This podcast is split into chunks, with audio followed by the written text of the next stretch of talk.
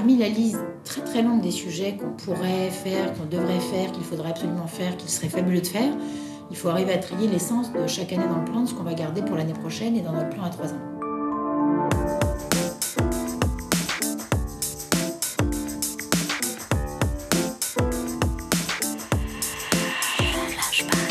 Bonjour à toutes et à tous et bienvenue dans Flashback, une série de podcasts produite par l'agence Intuiti. Je suis Quentin Franck, directeur marketing de l'agence, et je suis avec Jean-Michel Onillon, responsable du pôle social media. Dans chaque épisode de Flashback, nous remontons le temps avec un ou une dirigeante passionnée. Aujourd'hui, nous sommes avec Anne Weiss, directeur général marketing, digital et technologie du Club Med. Attendez-vous à des échanges enthousiastes et stimulants, car avec elle, nous parlerons entre autres de son premier jour au club, de l'utilisation de jetons de vote pour aider le groupe à faire les bons choix, et de la façon dont Club Med écoute ses clients pour améliorer son offre. Diplômée de l'ESC Rouen, elle entre chez Full Six en tant que consultante junior. À seulement 32 ans, elle en devient directrice générale, et après un passage au Parisien, elle a rejoint, il y a 3 ans, le Club Med. Flashback avec Anne Weiss, c'est parti Flashback. Mon premier jour au Club Med, c'était le 26 octobre 2015. Euh, la fois le premier jour pour moi et le premier jour pour l'équipe qu'on crée au Club Med. Et en fait, le tout premier jour était un petit peu avant, mi-septembre. Euh, j'étais encore en congé maternité de ma petite dernière Louise. Et euh, j'étais venue passer deux heures avec les équipes, puisqu'on leur avait annoncé qu'on allait créer cette nouvelle équipe, qu'ils en feraient partie, qu'ils allaient avoir une nouvelle manager. et ça générait, comme tout changement, à la fois de l'excitation et de l'inquiétude. Et donc, la DRH et Henri m'avait dit ce serait bien que tu puisses venir dire un mot. Donc j'ai laissé mon petit bébé pendant deux heures et demie montre en main et je suis venue me présenter aux équipes et leur parler de la vision et du projet. Et, et c'est un moment qui est toujours très cher à mon cœur parce que je, je me rappelle le regard curieux avant tout et, et, des points clés de mon message hein, qui étaient le premier, la conviction que les, les, usages de nos clients changeaient à une vitesse fulgurante et donc il fallait qu'on se dote des moyens de, de respirer le même air qu'eux, c'est une expression qui est chère pour nous au Club Med. Et le deuxième, parce qu'en en créant cette équipe, on fusionnait le marketing, le digital et la DSI. C'était très précurseur et très nouveau sur le marché à l'époque. Et je leur ai fait part d'une conviction intime que j'avais construite mes, années, notamment chez Full Six, qui était que le marketing et le digital étaient le, le pile et le face d'une même pièce. Que le marketeur de demain, pour être employable, devait chercher le geek en lui, et qu'il fallait un moment euh, ouvrir le capot du moteur et mettre les mains dans le cambouis et comprendre comment ça marchait, et que c'était ça qui faisait un bon marketeur demain. Euh, il n'y a qu'à voir par exemple l'évolution du média online vers le programmatique.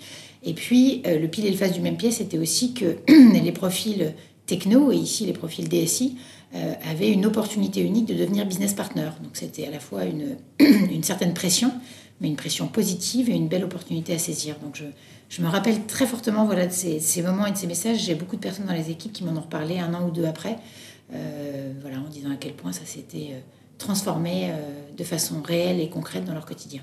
Et justement, peut-être que vous pouvez nous raconter dans quel mouvement s'inscrit votre arrivée euh, au sein du Club Med? Alors, dans cet élan, on se retrouvait avec un certain nombre de, euh, de forces, notamment euh, les talents, la clarté de la vision, la stratégie. Et puis, on avait un ensemble de, de on peut dire de vents contraires. Alors quand on travaille dans le tourisme, on est en permanence en train d'opérer dans des vents qui sont imprévisibles et contraires, donc il faut, il faut aimer ça et être un bon marin. Euh, mais on avait des usages clients notamment qui évoluaient à une vitesse fulgurante. Alors moi je suis en digital depuis quelques temps, je pense que pendant six ans on a dit tous les ans c'est l'année du mobile, ça a dû commencer... ça a commencé très très tôt. Ce qui est sûr, c'est qu'en 2016, pour le Club Med, ça a été l'année du mobile. On a eu une bascule qui était trois mois après la création de l'équipe, avec une majorité de notre trafic qui était sur mobile.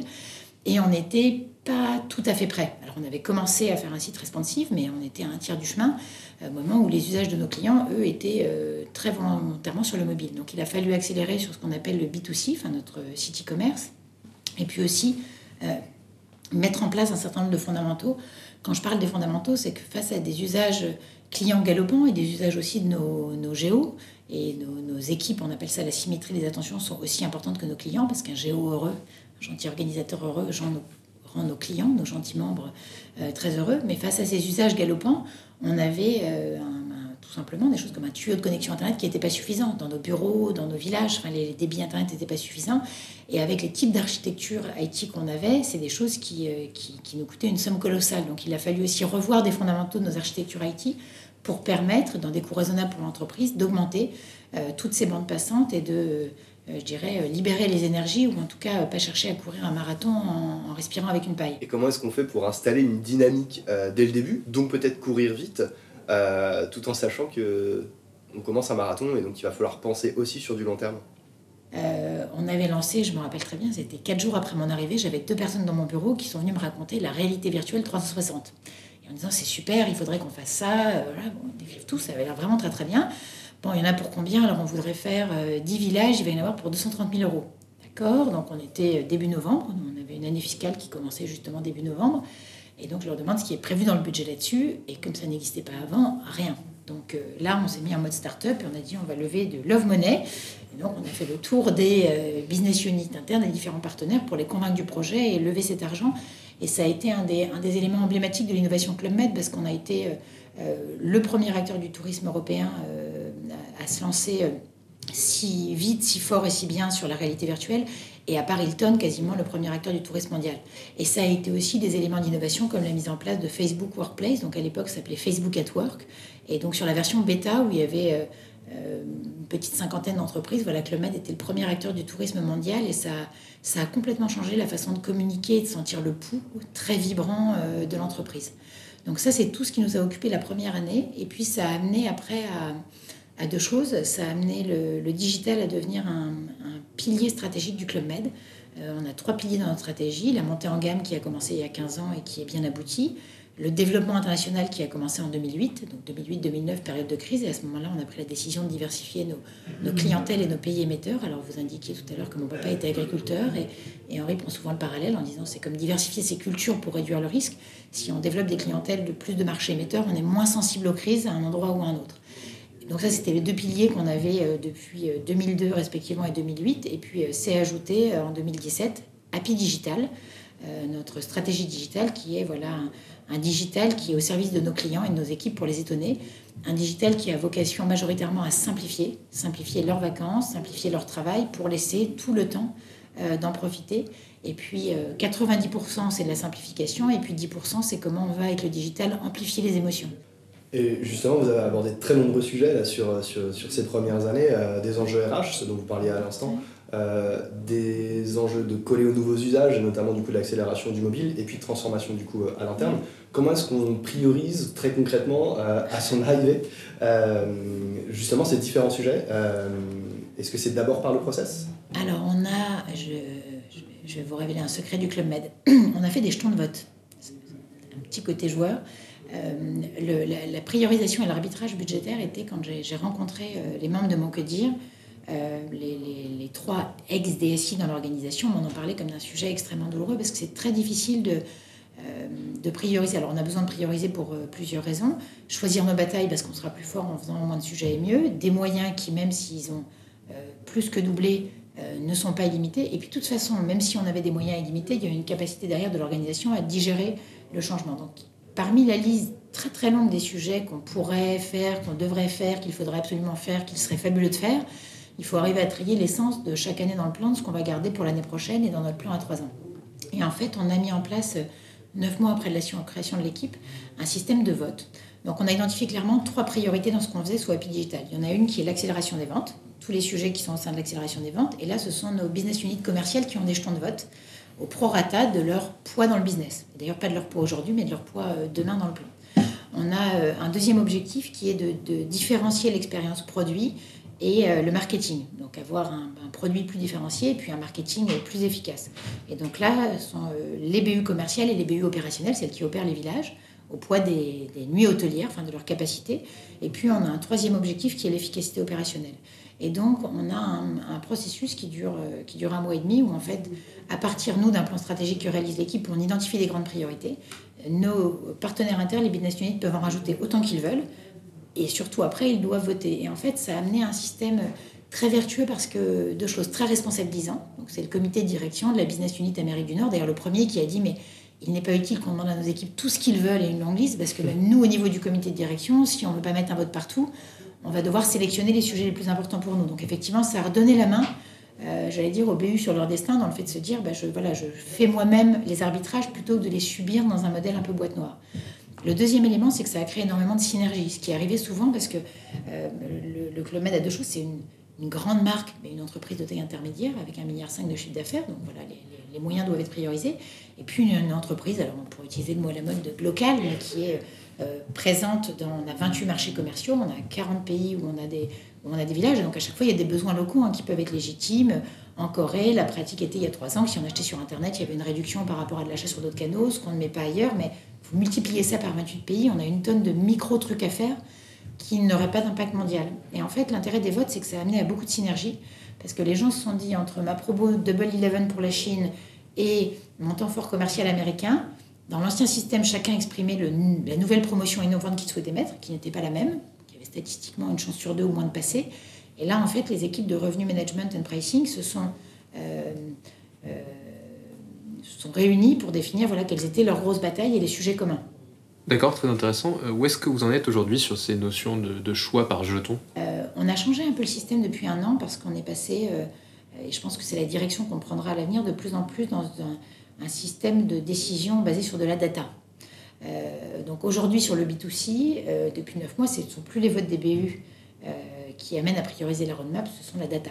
c'est la data, c'est euh, on est euh, notre, notre Dieu, notre critère de décision, et euh, Gap et Content Square. Et culturellement, comment est-ce que ça, typiquement, s'est vécu alors que vous, vous êtes là depuis trois ans et demi mmh. Vous aviez installé du coup un modèle qui était plutôt sur l'écoute interne, et tout à coup, vous redonnez quasiment la priorité à la data. On pourrait imaginer limite que vous allez parler de, de l'IA derrière, qui sera décisionnaire. C'est vécu comment ça, typiquement Alors, c'est très bien vécu parce que dans le dans l'organisation Club Med, l'entité monde parle aux cinq business units et eux-mêmes parlent au pays. Donc déjà, quand quelqu'un est, responsable e-commerce en business unit, en fait, il a lui aussi euh, à jongler avec le paradoxe de 5 à 12 pays qui peuvent vouloir des choses similaires et puis aussi des choses parfois euh, contradictoires ou en tout cas, ou en tout cas différentes. Et finalement, quand on met la data au centre, on réunit les, on réunit les intérêts euh, de tout le monde. C'est-à-dire si on se on se pose la question de est-ce qu'il est plus important de faire la resort page ou la page accommodation, ben, on a un élément qui est l'effet levier du 0,1 euh, point de taux de conversion qu'on va gagner. Et c'est un intérêt qui est celui commun pour tout le monde. Euh, donc cette, cette, euh, cette, ce passage sur le B2C des votes à la partie data, c'est plutôt, c'est plutôt très bien passé parce que finalement la, la data représente le pouls de l'impact pour nos, nos grandes plaques régionales. Est-ce qu'il n'y a pas un risque avec la data On ne parlera pas trop de data du coup euh, dans, dans, dans le temps qui nous est imparti, mais est-ce qu'il n'y a pas un risque à manquer de vision si on se concentre sur. Parce que la data, du coup, c'est aussi l'instantanéité. Et comment on fait en sorte de garder du coup euh, un cap et une vision si on se focalise aussi sur cette data qui nous envoie l'info instantanée? Alors, il y a deux choses. C'est l'instantanéité, mais on peut le regarder sur une durée. Euh, il y a déjà le fait de le regarder, pas sur 15 jours, mais sur une, durée un peu plus longue et, et, une tendance. Et on pourrait prendre le même parallèle avec les études clients, que ce soit des quanti ou des quali, qu'on fait toujours et que beaucoup d'entreprises font en disant si on va euh, définir la, direction stratégique pour une marque, quand on interroge les clients, ils font un état de ce qu'il y a aujourd'hui, mais ce n'est pas forcément eux qui vont créer euh, la direction pour demain. On essaie le plus possible avec la data et d'ailleurs avec nos clients, puisqu'on a un site de co-création euh, sur le Club Med qui s'appelle Club Makers. on essaie de pousser ça au plus loin, mais ça reste des insights. Et à partir de ça, on a nos équipes, nos managers qui définissent la vision stratégique. Et dans la gouvernance, on fait nous, l'équipe qu'on appelle GMDT, Global Marketing Digital et Technologie, on fait une fois par an un plan stratégique. Les, business units le font aussi, euh, l'Europe, les Amériques, etc., où on partage avec le comité de direction générale les orientations qu'on a choisies pour nous, ce qui est l'occasion de se les faire challenger euh, de façon constructive. dans les valeurs du Club Med, vous avez la gentillesse et le professionnalisme, et ça, et ça, et ça s'allie bien. Donc on les, on les, on, les challenge, on les confronte, et puis une fois qu'on les a ajustés s'il faut, c'est une voie claire qu'on peut relayer à nos équipes qui fait que voilà, on est toujours plus efficace quand on, quand on sait où on va. Donc euh, toutes ces datas en fait amènent de l'insight et c'est leur rôle. Et à partir de ça, il faut les bonnes personnes euh, pour définir la stratégie. Et dans les choix stratégiques, pour compléter une question qui pourrait venir de la vôtre, mais on a beaucoup comment choisir nos batailles autour de l'innovation. Alors ça, c'est un, c'est un, casse-tête positif mais permanent, mmh. qui enfin, on est dans un monde où au-delà des usages clients, alors sujets technologiques. Et, on a une approche qu'on a eue depuis, euh, alors sûrement euh, bien avant qu'on crée l'équipe et que j'arrive, hein, mais il y a une approche très pragmatique au Club Med où euh, plusieurs choses. On se dit qu'il faut mieux en faire moins, mais plus gros. donc ce qui compte pour nous, c'est plus qu'on ait un bracelet digital qui fait du paiement sans contact, l'ouverture des portes, qui permet de retrouver ses photos, etc. Ce qui compte pour nous, c'est qu'on l'a dans 30 resorts. Et on préfère avoir ça que. Euh, d'ailleurs, au tout début, on avait pensé à un Wishlet qui était un, enfin, s'appelait Wishlet, un IoT, mais qui économiquement n'aurait pu être que dans 5 à 6 resorts. Et c'est plus important pour nous d'être dans 30, ça veut dire que la moitié des clients que le mettent sur une année bénéficient de ça. Et donc, ce qui compte pour nous quand on fait des projets, c'est pas l'effet buzz, presse, du truc innovant qui sort. Et on, on a la chance, le Club Med étant une très belle marque, et ça c'est toujours stimulant pour les équipes d'avoir beaucoup de choses qu'on fait qui sont reconnues sur nos marchés historiques, mais c'est pas la première chose qu'on cherche. On va beaucoup regarder les, taux d'usage euh, internes et externes pour se dire mais voilà, ce sujet-là compte si la majorité de nos clients en bénéficient, si la majorité de nos équipes en bénéficient. Avant, c'est de la R&D, on se fait plaisir, mais euh, on est en à blanc. Euh, donc ça, c'est ce pragmatisme est un élément d'arbitrage important. Et face Comment est-ce que vous mesurez les taux d'usage justement? Alors on les mesure, alors ça dépend des projets. Par exemple, quand on est sur alors le bracelet digital, c'est assez facile puisqu'on le donne à nos clients. Donc on mesure, on a à peu près la moitié de nos resorts qui sont équipés. Ce sont des resorts à grosse capacité. Donc on sait mathématiquement que plus de la moitié de nos clients l'ont. Et ça, ça remplace leur carte de chambre et leur moyen de paiement en resort. Donc l'usage est de 100% sur le périmètre couvert. Donc là on est sur un périmètre déployé, c'est assez simple. Ensuite, on va par exemple, on a des services clés en village qui s'appellent Easy Arrival, qui est tout un ensemble de services qui permet de, de remplir des infos avant son arrivée pour que quand on met le pied au Club Med, on n'est plus qu'à en profiter. Euh, donc ça permet de préinscrire ses enfants et on n'a pas besoin de remplir la fiche qui dit doliprane, maquillage. Et finalement, quand on arrive au mini-club, tout est dans le contact avec le géo. Et euh, ça permet, c'est un des services phares quand on va skier. La première journée au ski, après le trajet est souvent un peu un cauchemar entre la location, les cours ESF, etc. Là, vous arrivez dans un resort Club Med. En plus, on fait les arrivées départ le dimanche, donc il y a moins d'embouteillage. Mais vous arrivez et vous avez vos skis, vos chaussures, vos bâtons, votre casque qui sont dans un casier chauffé, déjà prêt à votre taille. On a des équipes ski room, des Géo Club Med qui, en plus, ont ce savoir-faire humain hein, qui est que quand vous indiquez le niveau en ski, il faut régler. Ils ont toute cette connaissance qui fait que quelqu'un qui s'auto-déclare très bon skieur, ça ne veut pas dire le même niveau pour un russe ou un israélien qu'un français ou un brésilien. Donc ils ont aussi ce savoir-faire hein, qui permet qu'on gère tout ça avec beaucoup de sécurité.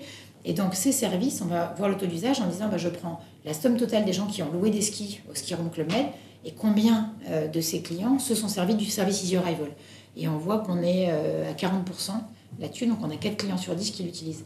Euh, et après, on s'applique la même discipline sur nos, euh, sur nos outils internes. Donc, on, a, on est beaucoup monté en puissance depuis deux ans et demi sur ClickView.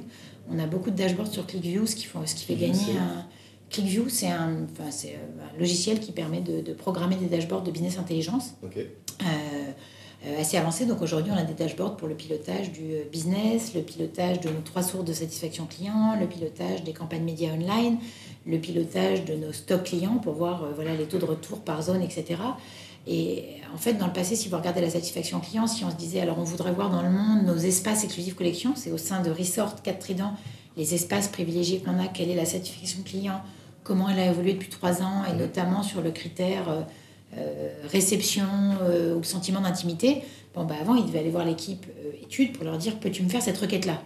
Aujourd'hui, sur un dashboard ClickView et la formation ne prend pas plus d'une heure, ils peuvent le trouver tout seuls. Et donc, quand même on a nos, planifications business à trois ans pour voir nos stocks clients, les taux de réachat, combien de nouveaux clients on va devoir recruter, donc des éléments de planification business importants. Parfois, il y avait un à deux mois de data crunching avant de pouvoir commencer à faire de la valeur ajoutée. Et là, le, les équipes qui me disent c'est magique. Bah, d'ailleurs, on a un jeune homme qui, qui, était avant dans les équipes Data Europe et qui a contribué à programmer ces dashboards. Et il dit Mais si tu savais, il dit Moi, il y a cinq ans, je passais un mois à temps plein à ne sortir que les données. Et là, c'est fait en 18 minutes. Et donc, on a plus de temps pour justement se mettre sur la stratégie, l'intelligence client, les plans d'action. Donc, on essaie vraiment d'avoir, voilà, quand on parle de data au service de l'entreprise, on n'aime pas dire data-driven company, parce que data-driven company, enfin, on est, nous, on est client-driven company. Et juste après client-driven, on est euh, geo-driven company. Euh, mais la data. Qu'est-ce que c'est dans le fond d'être client-driven company? Nous, c'est que dans tout ce qu'on fait, euh, tout ce qu'on fait au service du client, que ce soit un client interne ou externe. Euh, ça veut dire qu'on doit connaître nos clients. Donc sur nos clients internes, on a une étude très approfondie qui est menée par les RH tous les deux ans où on interroge tous nos géobureaux, villages, qui s'appelle Géo Voice. Elle est menée comment l'étude? Elle est menée online. Alors, il y a quelques années, c'était pas online. Là, c'est online, incluant parce qu'on a certaines populations de, de jeux, de gentils employés. Si vous allez dans un village euh, à Marrakech, en République dominicaine, ils n'ont pas tous un ordinateur à la maison, une adresse email. Donc on a même des ordinateurs mis à disposition euh, dans les, locaux du personnel pour qu'ils puissent y répondre, accompagnés de la personne DRH. On fait le questionnaire en je sais plus, on doit avoir 18 langues pour que ça puisse être dans leur langue. Et on remonte tout un ensemble de critères qui nous permettent de savoir voilà, comment sont les gens et quelles sont les aspirations et de faire le mieux possible évoluer leurs conditions de travail et notre offre. Et puis, côté client, on a euh, comme source pour connaître nos clients, on a bien sûr ce qu'on appelle le GM Feedback, c'est un questionnaire qui est envoyé à nos clients. On a au Club des taux de réponse qui, dépassent 35%. Il y a très peu d'entreprises qui ont 35% de leurs clients qui répondent. C'est un questionnaire. Alors vous avez des versions personnalisées, mais ça va entre, c'est entre 70 et 100 questions. Euh, selon ce que vous avez pris, la composition familiale. Euh, on a Review Pro, qui est un outil d'analyse sémantique qui va aller lire tous les commentaires fait sur le Club Med, sur euh, TripAdvisor, euh, Google Review, Facebook Review. Il y a aussi Citrip en Chine et les, plateformes chinoises qui travaillent tout ça en analyse sémantique pour nous remonter des, critères quantiques qui nous permettent à la fois de mesurer à l'instant T la satisfaction de nos resorts, mais aussi si on se pose des questions tactiques ou stratégiques sur le produit. Est-ce que la reconnexion familiale est un élément important jusqu'à quel est le bon niveau sonore en village? C'est une question claire, il y a de l'ambiance au Club Med, mais quel est avec notre clientèle le bon niveau sonore? Ben, On va plonger dans Review Pro et analyser avec ça. On fait toujours des études. Euh, Cali, c'est très important d'aller au contact du client. Sur on, A fait, on a fait il y a deux ans et demi, et c'est une étude fondatrice, je pense qu'on la, la fera probablement tous les 4 à 5 ans. On a fait une étude ethnographique. On est allé observer des familles avant qu'elles partent. Euh, à l'aéroport, euh, en village, euh, voir comment ils profitaient de leurs vacances. Et c'est vraiment une étude fondatrice à la fois pour nous sur le marketing produit, donc rien de digital ou technologique, mais pour penser l'évolution de notre produit. Et puis ça nous a aussi nourri beaucoup sur le, parcours client et comment le digital pouvait aider sur les points de les points d'irritants ou de ou d'opportunités. Et puis donc vous avez du quanti, ce qu'elle et cette observation et, et, discussion client. Et par exemple sur le B2C, on fait régulièrement, non seulement des analyses quanti, mais aussi des, des focus group ou entretiens individuels et, et, et du site. Et euh, on le nourrit aussi de, de, moments plus de co-création avec les clients. Donc ça, c'est notamment l'Europe, euh, qui est très avancée là-dessus. Ils ont euh, le site Club Makers, où tout client ou prospect Club Med qui a envie de contribuer à l'avenir peut amener soit des nouvelles idées, soit contribuer sur des questions thématiques le parcours des croisières du Club Med 2. Quand l'an dernier, il a été co-créé avec les clients pour voir quelles étaient les destinations les plus intéressantes. Ça amène aussi à des idées. On a lancé une offre Healthy Food en pilote à Marrakech il y a un an et demi et là qui est déployée dans 15 resorts. Vous avez un Healthy Corner au restaurant. on l'appelle Easy Healthy hein, parce qu'au Club Med, on n'est pas là pour euh, ennuyer les gens. Donc c'est s'ils veulent manger sainement pendant leur semaine, il y a tout ce qu'il faut pour que ce soit facile. S'ils veulent manger, et pour les enfants, les miens adorent, des frites, des hamburgers et des glaces, c'est possible aussi. On n'impose rien. Euh, mais ça, c'est un point qui avait émergé, qu'on avait senti au marketing produit, mais qui a été confirmé par cette émergence d'idées clients, et jusqu'à, euh, je dirais, la forme la plus pointue en Europe, qui est euh, l'open codir. donc certaines entreprises ont fait des shadow comex. nous, Sylvain Rabel, le patron Europe, a fait un open codir, donc il invite des clients deux fois par an à venir à son codir et à débattre des questions stratégiques. L'open codir, c'est des clients qui, qui viennent échanger oui. avec le codir. Avec le codir, sur un codir de trois jours, il y a deux journées qui sont avec des clients et qui participent, enfin, qui assistent aux présentations, qui participent au débat. Alors soit, euh, j'allais dire, en salle et, dans la vie PowerPoint, soit sur le terrain. Euh, donc l'année dernière, ils sont allés à Chefalou, qui est le, nouveau resort exclusive collection qu'on a ouvert au mois de juin, et ils sont allés pendant le chantier voir les champs de témoins, faire des remarques. Il y a des choses qui ont amené des changements. il y a des trucs, ça, ça peut quelquefois être tout bête, mais quand on fait un, un chantier de construction, euh, alors on en ouvre un par an dans les Alpes, hein, mais c'est des chantiers à 100 millions d'euros de construction qu'on arrive à sortir en 18 mois. Il peut y avoir des choses qui nous échappent. dans les choses qui avaient échappé, il y avait la longueur du fil du sèche-cheveux. Ça paraît tout bête, hein, mais si on est dans une prestation euh, haut de gamme, on a envie d'un confort, et là, le, bon, le fil peut un peu se, se pencher. Donc, euh, une des clientes l'a vu, il était encore temps de le changer. Et donc, il y a un ensemble d'autres éléments, voilà, jusqu'à des clients qui viennent juger l'expérience terrain. Et quand on ouvre des niveaux resort, on fait des soft opening aussi. On a des, des clients ou des prospects euh, qu'on amène sur les, la, période d'ouverture et qui nous font part euh, de leur feedback, ce qui nous permet d'avoir un feedback à chaud qui en général se confirme avec notre GM Feedback et, Review Pro après. Vous avez, euh, vous avez un open codir sur la, sur la partie Europe. Il y a des études quantiques qui sont menées. Il y a eu des jetons aussi sur la partie B2C qui ont, qui, ont, qui ont, permis de prendre des décisions à partir des équipes pendant des années. comment on fait le choix Quelles sont les imbrications des uns et des autres Est-ce que les, choix jetons se basent aussi sur les retours d'études, etc., etc. On a les choix jetons aujourd'hui, on les garde pour l'arbitrage euh, macro du budget, savoir euh, sur notre euh, budget de l'année suivante, donc on le fait au mois de juillet, sur le budget de l'année suivante, quelles vont être les, les, grandes briques prioritaires et celles qu'on va phaser. Parce que si, si elles ont été proposées en vote, tous ces sujets sont intéressants à faire pour le Club Med, mais il y a des sujets qu'on va faire en priorité l'année d'après et d'autres qui qui peuvent attendre ou qui doivent attendre parce qu'on ne peut pas mener toutes les batailles de front. Ensuite, on va se servir, et ça c'est vraiment beaucoup basé sur les votes, euh, parce qu'à un moment, il faut un, c'est pas juste de il faut, il faut tous les regards d'un comité de direction. Vous prenez un comité de direction d'une business unit, vous avez le directeur marketing, directeur financier, RH, le patron des opérations, le revenu management and pricing, et il faut ces regards croisés pour définir d'un sujet à l'autre euh, voilà, quelle, quelle, va être la, la, priorité entre un outil financier, un outil RH, euh, un DCO pour le marketing, et de se dire, voilà, dans l'impact que ça va avoir sur euh, le, business et les clients, quels sont les gros sujets prioritaires.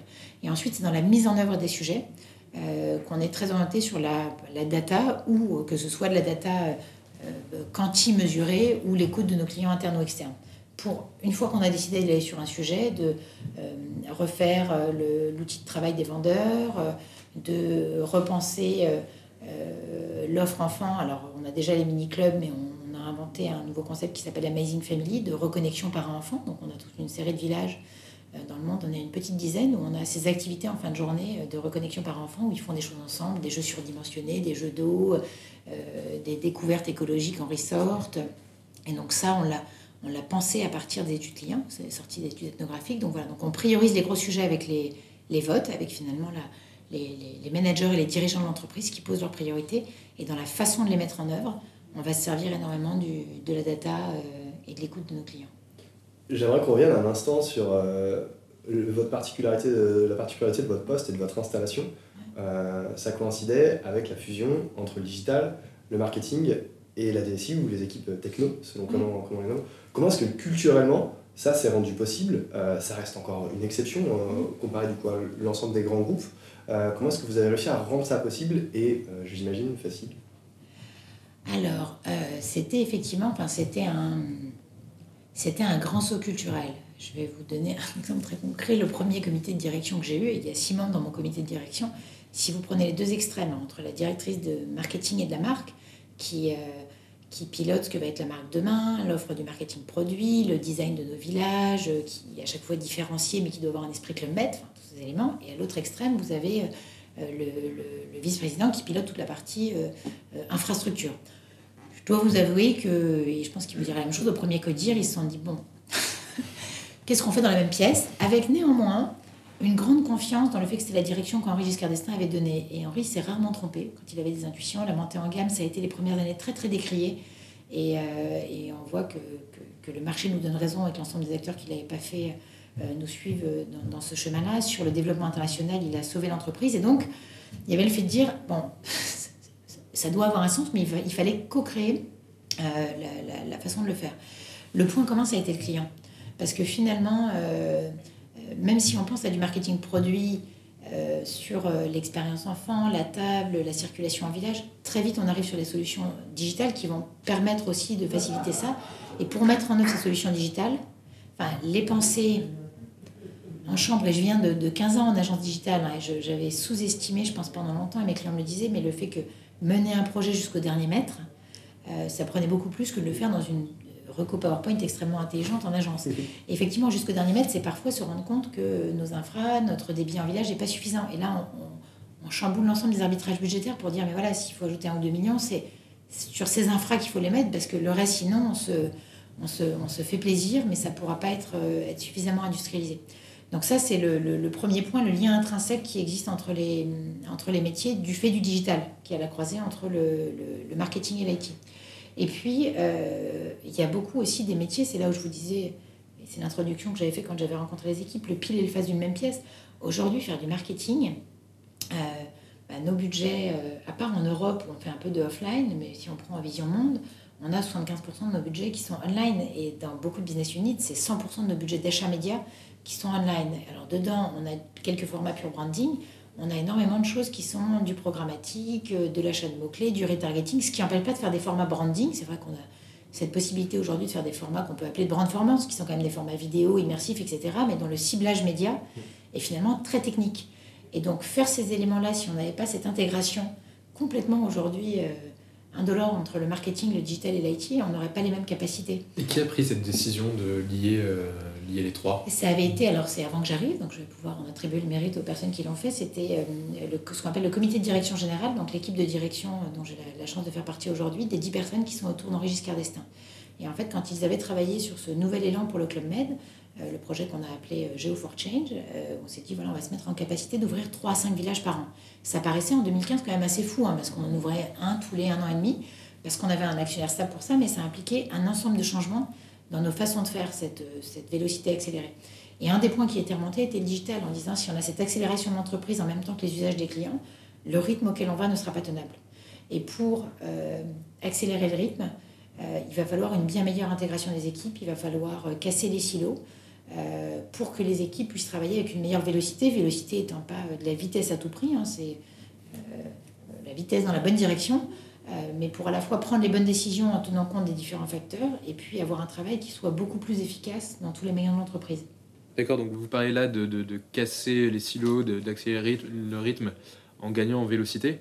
Euh, ça me rappelle un échange qu'on avait eu euh, en préparant cet entretien sur euh, la notion de, de, curseur entre robustesse et risque, et notamment sur un, sur un produit particulier qui était le, MVP, donc le, produit minimum viable. Et, la question était de se dire, en fait, qu'est-ce qui est viable pour une entreprise comme, comme, comme le Club Med notamment du fait de son caractère globalisé et de, sa présence dans de très nombreux marchés. Aujourd'hui, est-ce que vous avez pu tester? Est-ce que vous avez du recul par rapport à ça? Euh, une chose très intéressante, enfin une richesse qu'on a au Club Med, c'est la, diversité de nos, nos plaques géographiques. Euh, parce que forcément, le, le, produit minimum viable n'est pas le même si je suis sur un marché où j'ai 150 vendeurs, une grosse clientèle historique, les 150 vendeurs qui sont dans 45 géographies, ou si je suis dans un marché qui est beaucoup plus petit mais qui fait 50% de croissance avec un turnover de ses vendeurs tous les 6 mois. À la limite, eux préfèrent un, un MVP très vite qui va offrir un, usage différent. Et donc, on a, a, beaucoup gagné en apprentissage sur le fait de savoir s'appuyer sur les bons marchés euh, pour les bons éléments. Et, un exemple que j'aime à citer, c'est on a, beaucoup innové en Chine. Alors, ça veut dire innover très concrètement, ça veut dire essuyer les plâtres avec eux.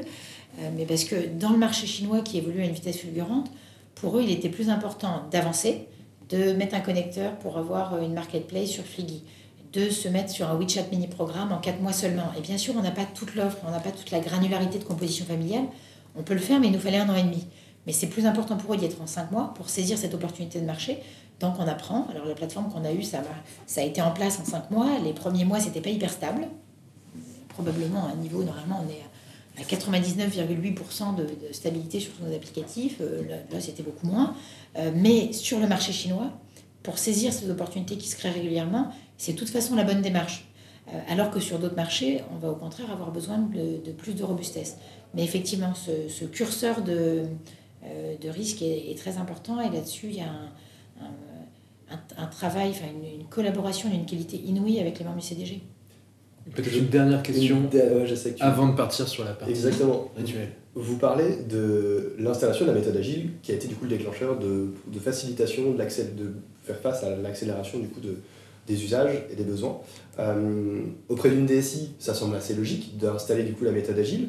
Auprès de l'équipe marketing, de social media manager, euh, de marketing, de responsable marketing produit, comment est-ce qu'on rend concret euh, la méthode agile? Alors les cas que vous citez, j'en reviendrai après, ne sont pas les plus compliqués. Alors la façon dont on le fait auprès d'équipes, euh, on a eu en, marketing produit, c'est qu'ils se sont eux aussi appropriés, mais déjà accessoirement, souvent ils sont sur des marguerites localisées juste à côté de personnes de l'IT, donc c'est très très euh, pour eux. La méthode agile, donc quand on lance par exemple ce concept Amazing Family, on a lancé un premier MVP sur Camarina, c'était l'été il y a un an. Et puis, alors, Camarina est un village saisonnier, donc qui était ouvert 4 mois. Donc, à la fin des 4 mois, on a le REX et on apprend. Et ensuite, indirect et indirect, c'est-à-dire qu'il faut qu'on le mette sur un village permanent pour qu'on ait une courbe d'apprentissage qui soit en continu. Et on a choisi de le mettre en Chine à Sanya. Donc déjà là, on avait une version améliorée. On avait une des quatre thématiques d'activité parent-enfant qu'on a enlevé, qui était le time to relax, qui marchait pas trop. Et en concevant avec la Chine, on a mis du time to care, parce que la notion environnementale est de plus en plus importante pour eux. Donc voilà, il y avait tout cet aspect euh, environnemental. Et, euh, et, la Chine, alors c'est la vitesse de la Chine, hein. ils sont passés en, en juin dernier, ils lançaient Sanya. Il y a six villages en Chine. Et en six mois, ils ont lancé les six villages. C'était une velocité qu'on ne pensait pas qu'on aurait. Et en l'améliorant à chaque fois, euh, en circuit court, enfin comme des sprints. Alors sur du marketing produit, ça se, ça se fait assez bien. Et voire même en Chine, ce qu'ils ont fait, c'est qu'en même temps, ils l'ont lancé en village.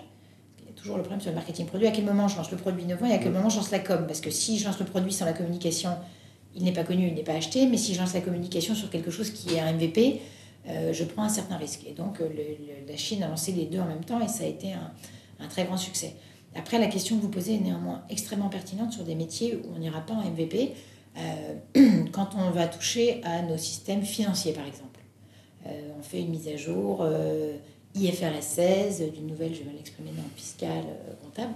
Alors ça, on est directement en version finale. Et là, il n'y a pas de... Enfin, il ne peut pas y avoir sur des choses qui vont impacter, je ne sais pas, nos, nos closings financiers, etc. sur des éléments legal, on ne peut pas partir en MVP. En revanche, on, travaille extrêmement bien main dans la main, par exemple, avec le département juridique et les achats, parce qu'on a un process achat et contractuel au Club Med, qui est normal. Face à ça, on dit pour certains applicatifs, on hésite entre une technologie d'un gros acteur ou une start-up de trois personnes qui n'a pas de cabis, hein, puisqu'ils sont créés depuis pas très longtemps.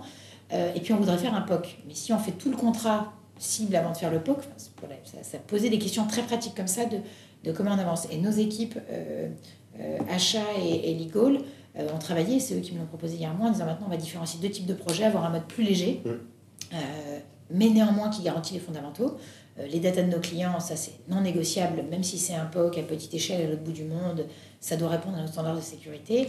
En revanche, le modèle économique commercial à 4 ans, bon bah tant pis, on se dit qu'on verra déjà si le POC montre du potentiel ou pas avant d'aller d'aller négocier ça. Donc on, on, adapte aussi certains éléments euh, contractuel ou, de, processus achat selon les enjeux, euh, selon les enjeux du, du projet. Mais effectivement, on a des projets totalement non éligibles à la méthode agile. Et bien on va attaquer la dernière partie. Allez-y. Allons-y. On est sur une partie avec des questions rapides, des réponses rapides. Vous travaillez combien d'heures par semaine? Oh, beaucoup moins que chez Full Six. Euh, je travaille, euh, alors attendez, je vous fais le calcul, réponse rapide par jour. Ah, c'est pas une réponse, c'est pas une réponse rapide. Je travaille très intensément les 5 jours de la semaine et, euh, et je me focalise sur mes enfants le, le soir ou le week-end quand je suis pas en déplacement. Donc c'est j'ai une, une, très bonne qualité de vie euh, pro-perso. Donc meilleure qualité de vie pro-perso que quand vous étiez. J'adorais, j'adorais mes années full six et je peux pas dire que c'est l'entreprise qui me l'a fait subir. Hein. J'ai dirigé l'entreprise, mais euh, étant en agence, étant dans une phase d'hypercroissance, étant autonome et autofinancé, j'étais plutôt à 80-90 heures par semaine. Euh, voilà, j'ai aujourd'hui deux enfants et je suis très heureuse d'avoir un rythme qui est beaucoup plus équilibré. Est-ce qu'on peut encore travailler en agence euh, à 40 ans, avoir des enfants? Je suis toujours très impressionnée par les gens qui le font et les anciens de Full Six. Il faut avoir une agence, je pense, voilà, très, bien, très bien organisée. Et et une des choses qu'on faisait chez Full Six, on était souvent sur les parties les plus compliquées. On disait on est extrêmement bon pour monter la face nord. Les, annonceurs venaient nous voir pour les trucs hyper compliqués que leurs agences classiques ou gros réseaux ne pouvaient pas faire. Et on n'était pas très bon pour passer le temps après pour aller chercher les missions plus simples, qui demandaient moins de RD et, de, euh, d'innovation permanente. Donc c'était excitant, mais euh, fatigant. Euh, dans, ces, dans cette semaine de, de, de, de, cinq jours quand même bien remplis, c'est quoi votre plaisir quotidien? Mes équipes. Mes équipes? C'est voir, euh, voir mes équipes qui prennent du plaisir. Vous l'avez vu en arrivant dans, euh, dans l'open space. Euh, c'est la, la, la, qualité des interactions et la solidarité que je vois entre les membres de mon que dire. Les fois où je découvre a posteriori qu'ils sont donnés des coups de main alors qu'ils n'avaient aucune gratitude à en retirer parce que je l'ai su par hasard et que voilà, l'un a, a sauvé la peau de l'autre. J'adore voir ça. Et à l'inverse, le truc que vraiment vous aimeriez bannir? Alors j'ai de la chance au Club Med, il n'y en a pas beaucoup, c'est la politique stérile. Ça, je suis à la fois assez euh, allergique et pas très bonne pour naviguer là-dedans. Dernière question, toute dernière question. Euh, sur ces trois années passées au Club Med, est-ce qu'il y a une rencontre qui vous a marqué? Une rencontre forte ah là là, alors oui, alors j'allais vous répondre en d'Estaing. Je me suis dit, je ne peux pas, ça va faire vraiment, mais je vais mettre de côté celle-ci.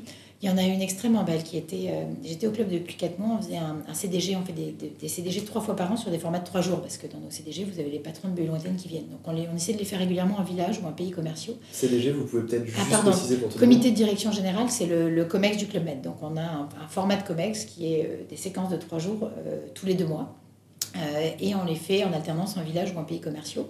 Nous étions à Tignes, et ce que Henri fait à chaque fois, c'est qu'il rencontre en village les géoclés du village, les, les géos à potentiel euh, voilà, il leur parle de la stratégie, et puis chacun d'entre eux se présente et raconte qui il est, d'où il vient et quelle est son ambition. Et j'ai eu un moment, j'en ai encore des frissons quand je vous en parle. Il y avait une, jeune femme sénégalaise qui racontait qu'elle avait démarré comme lingère euh, au Club Med à Cap Skirring, qu'elle était euh, femme de chambre et qu'elle espérait devenir responsable réception. Elle a fait tomber dans les pommes en le disant tellement ça lui faisait bizarre d'assumer cette ambition. Et je me suis dit, je suis tellement fière d'être dans une entreprise où enfin, tout est possible quand les gens sont. Sont vous êtes, vous êtes quand même l'exemple de tout est possible. Est-ce que ça vous touche pas Ah, plus parce que pas- vous êtes. Pas autant qu'elle, j'en sais rien. Moi, je je m'auto-donne pas des frissons, mais même quand je vous en reparle, c'était. J'ai été, je me suis dit, mais c'est. J'étais, voilà, j'étais tellement fière de travailler dans une entreprise où. euh, euh, voilà, où, c'était possible, où, euh, où la volonté était reconnue, où, où le diplôme compte ou pas. Et pour la petite anecdote, pour rebondir là-dessus et que je reprenne mes esprits et je sorte de l'émotion, euh, j'avais passé le bac, moi, un peu de façon précoce à 17 ans. J'avais fait un an de prépa à Paris, à IPSUP, qui est une très grande prépa. Euh, et un an après un an de prépa, quand j'avais à peine 18 ans, euh, j'ai eu l'ESC Rouen, qui s'appelle maintenant Neoma. Vous avouer que le, le- le- le directeur d'IPSUP m'a dit Mais tu ne vas pas prendre une provinciale, tu, vas quand même recarrer pour faire une parisienne. Et je lui ai dit Moi, faire deux fois la même chose. J'ai déjà eu 19 en maths et j'avais un en anglais. Je ne sentais pas que j'allais devenir bilingue pendant l'été. Euh, et puis là, il m'a dit Quand même, Anne, tu sais, si tu ne fais pas une parisienne, tu ne pourras pas euh, avoir un grand poste dans une entreprise française. Les portes de Renault, AXA, Club Med te seront fermées. Et j'ai repensé récemment, pas tout de suite quand je suis rentrée au Club Med, et je me suis dit, bon, bah, finalement, j'ai eu raison d'y aller à la, voilà, à la passion au cœur. Moi, j'étais jeune, j'avais envie de bosser, de, de m'y coller, d'être sur le terrain. Euh, et donc, j'ai voilà, repensé récemment en me disant, bah, comme quoi, au Club Med, on peut être au COMEX en n'ayant pas fait une parisienne, et je ne suis pas la seule. Euh, donc, c'est possible aussi, mais, mais, mais cette jeune femme euh, de, qui avait démarré à Cap Skiring, et il y a plein d'aventures comme ça de Géo Club Med, à la fois de Géo qui y sont, et d'anciens Géo. On se retrouve en permanence. Vous allez à, à Montréal, à New York et tout, dans un bar, et là, le patron du bar explique qu'il avait été Géo, que ça l'a façonné pour la vie, qu'il était timide avant, qu'il a su démarrer des conversations avec tout le monde. On a eu Patrick Bruel qui est venu à une inauguration et qui, entre les chansons, racontait celle qu'il avait écrite quand il était Géo à Dabalaya. Enfin, vous avez tous ces talents euh, grands et petits. Euh, alors, je n'étais pas très connue, mais les jeunes femmes de 18 ans qui étaient assises devant la connaissaient toutes par cœur. les, les géos étaient euh, voilà, passionnés. Et euh, ça peut être des talents grands et des talents euh, moins visibles, voilà, mais c'est une. La, la- la promesse de la marque employeur qui est le bonheur de se révéler est, est- est très bien trouvée et très méritée. Vous êtes passionné. Ah, moi, je suis déjà dans la vie en personnalité passionnée et j'ai un très beau terrain de jeu au Club Med pour ça. Super. Là, on est, on est mercredi, il est 16h. Qu'est-ce que vous faites après? Après, j'ai euh, j'ai un point avec les, les RH sur, euh, sur des éléments d'organisation justement de nos équipes IT parce qu'on a, on a beaucoup d'infrastructures et ça pose des questions sur des, euh, euh, les mises en place d'astreintes renforcées par rapport à ce qu'on avait. Donc, vous voyez, points comme ça. Et ce matin, j'ai travaillé sur Club Med 2025 et cet après-midi, je vais regarder les astreintes, mais les deux sont aussi importants pour nous emmener sur la bonne voie. Super, merci beaucoup. Merci beaucoup d'avoir initié ce premier épisode de podcast. Ravi, merci à vous. Merci. Au revoir. Flashback est une série conçue, réalisée, produite et diffusée par Intuiti, présentée par Quentin Franck et Jean-Michel Onillon et montée par Chris Bénévent. Si vous avez aimé cet épisode, n'hésitez pas à nous soutenir par des étoiles sur votre plateforme d'écoute, Apple Podcast, Google Podcast ou Spotify par exemple. Et enfin, pour nous écrire, rendez-vous sur les supports de l'agence Intuiti, sur notre média Decrypt avec 3i.com ou sur nos pages LinkedIn.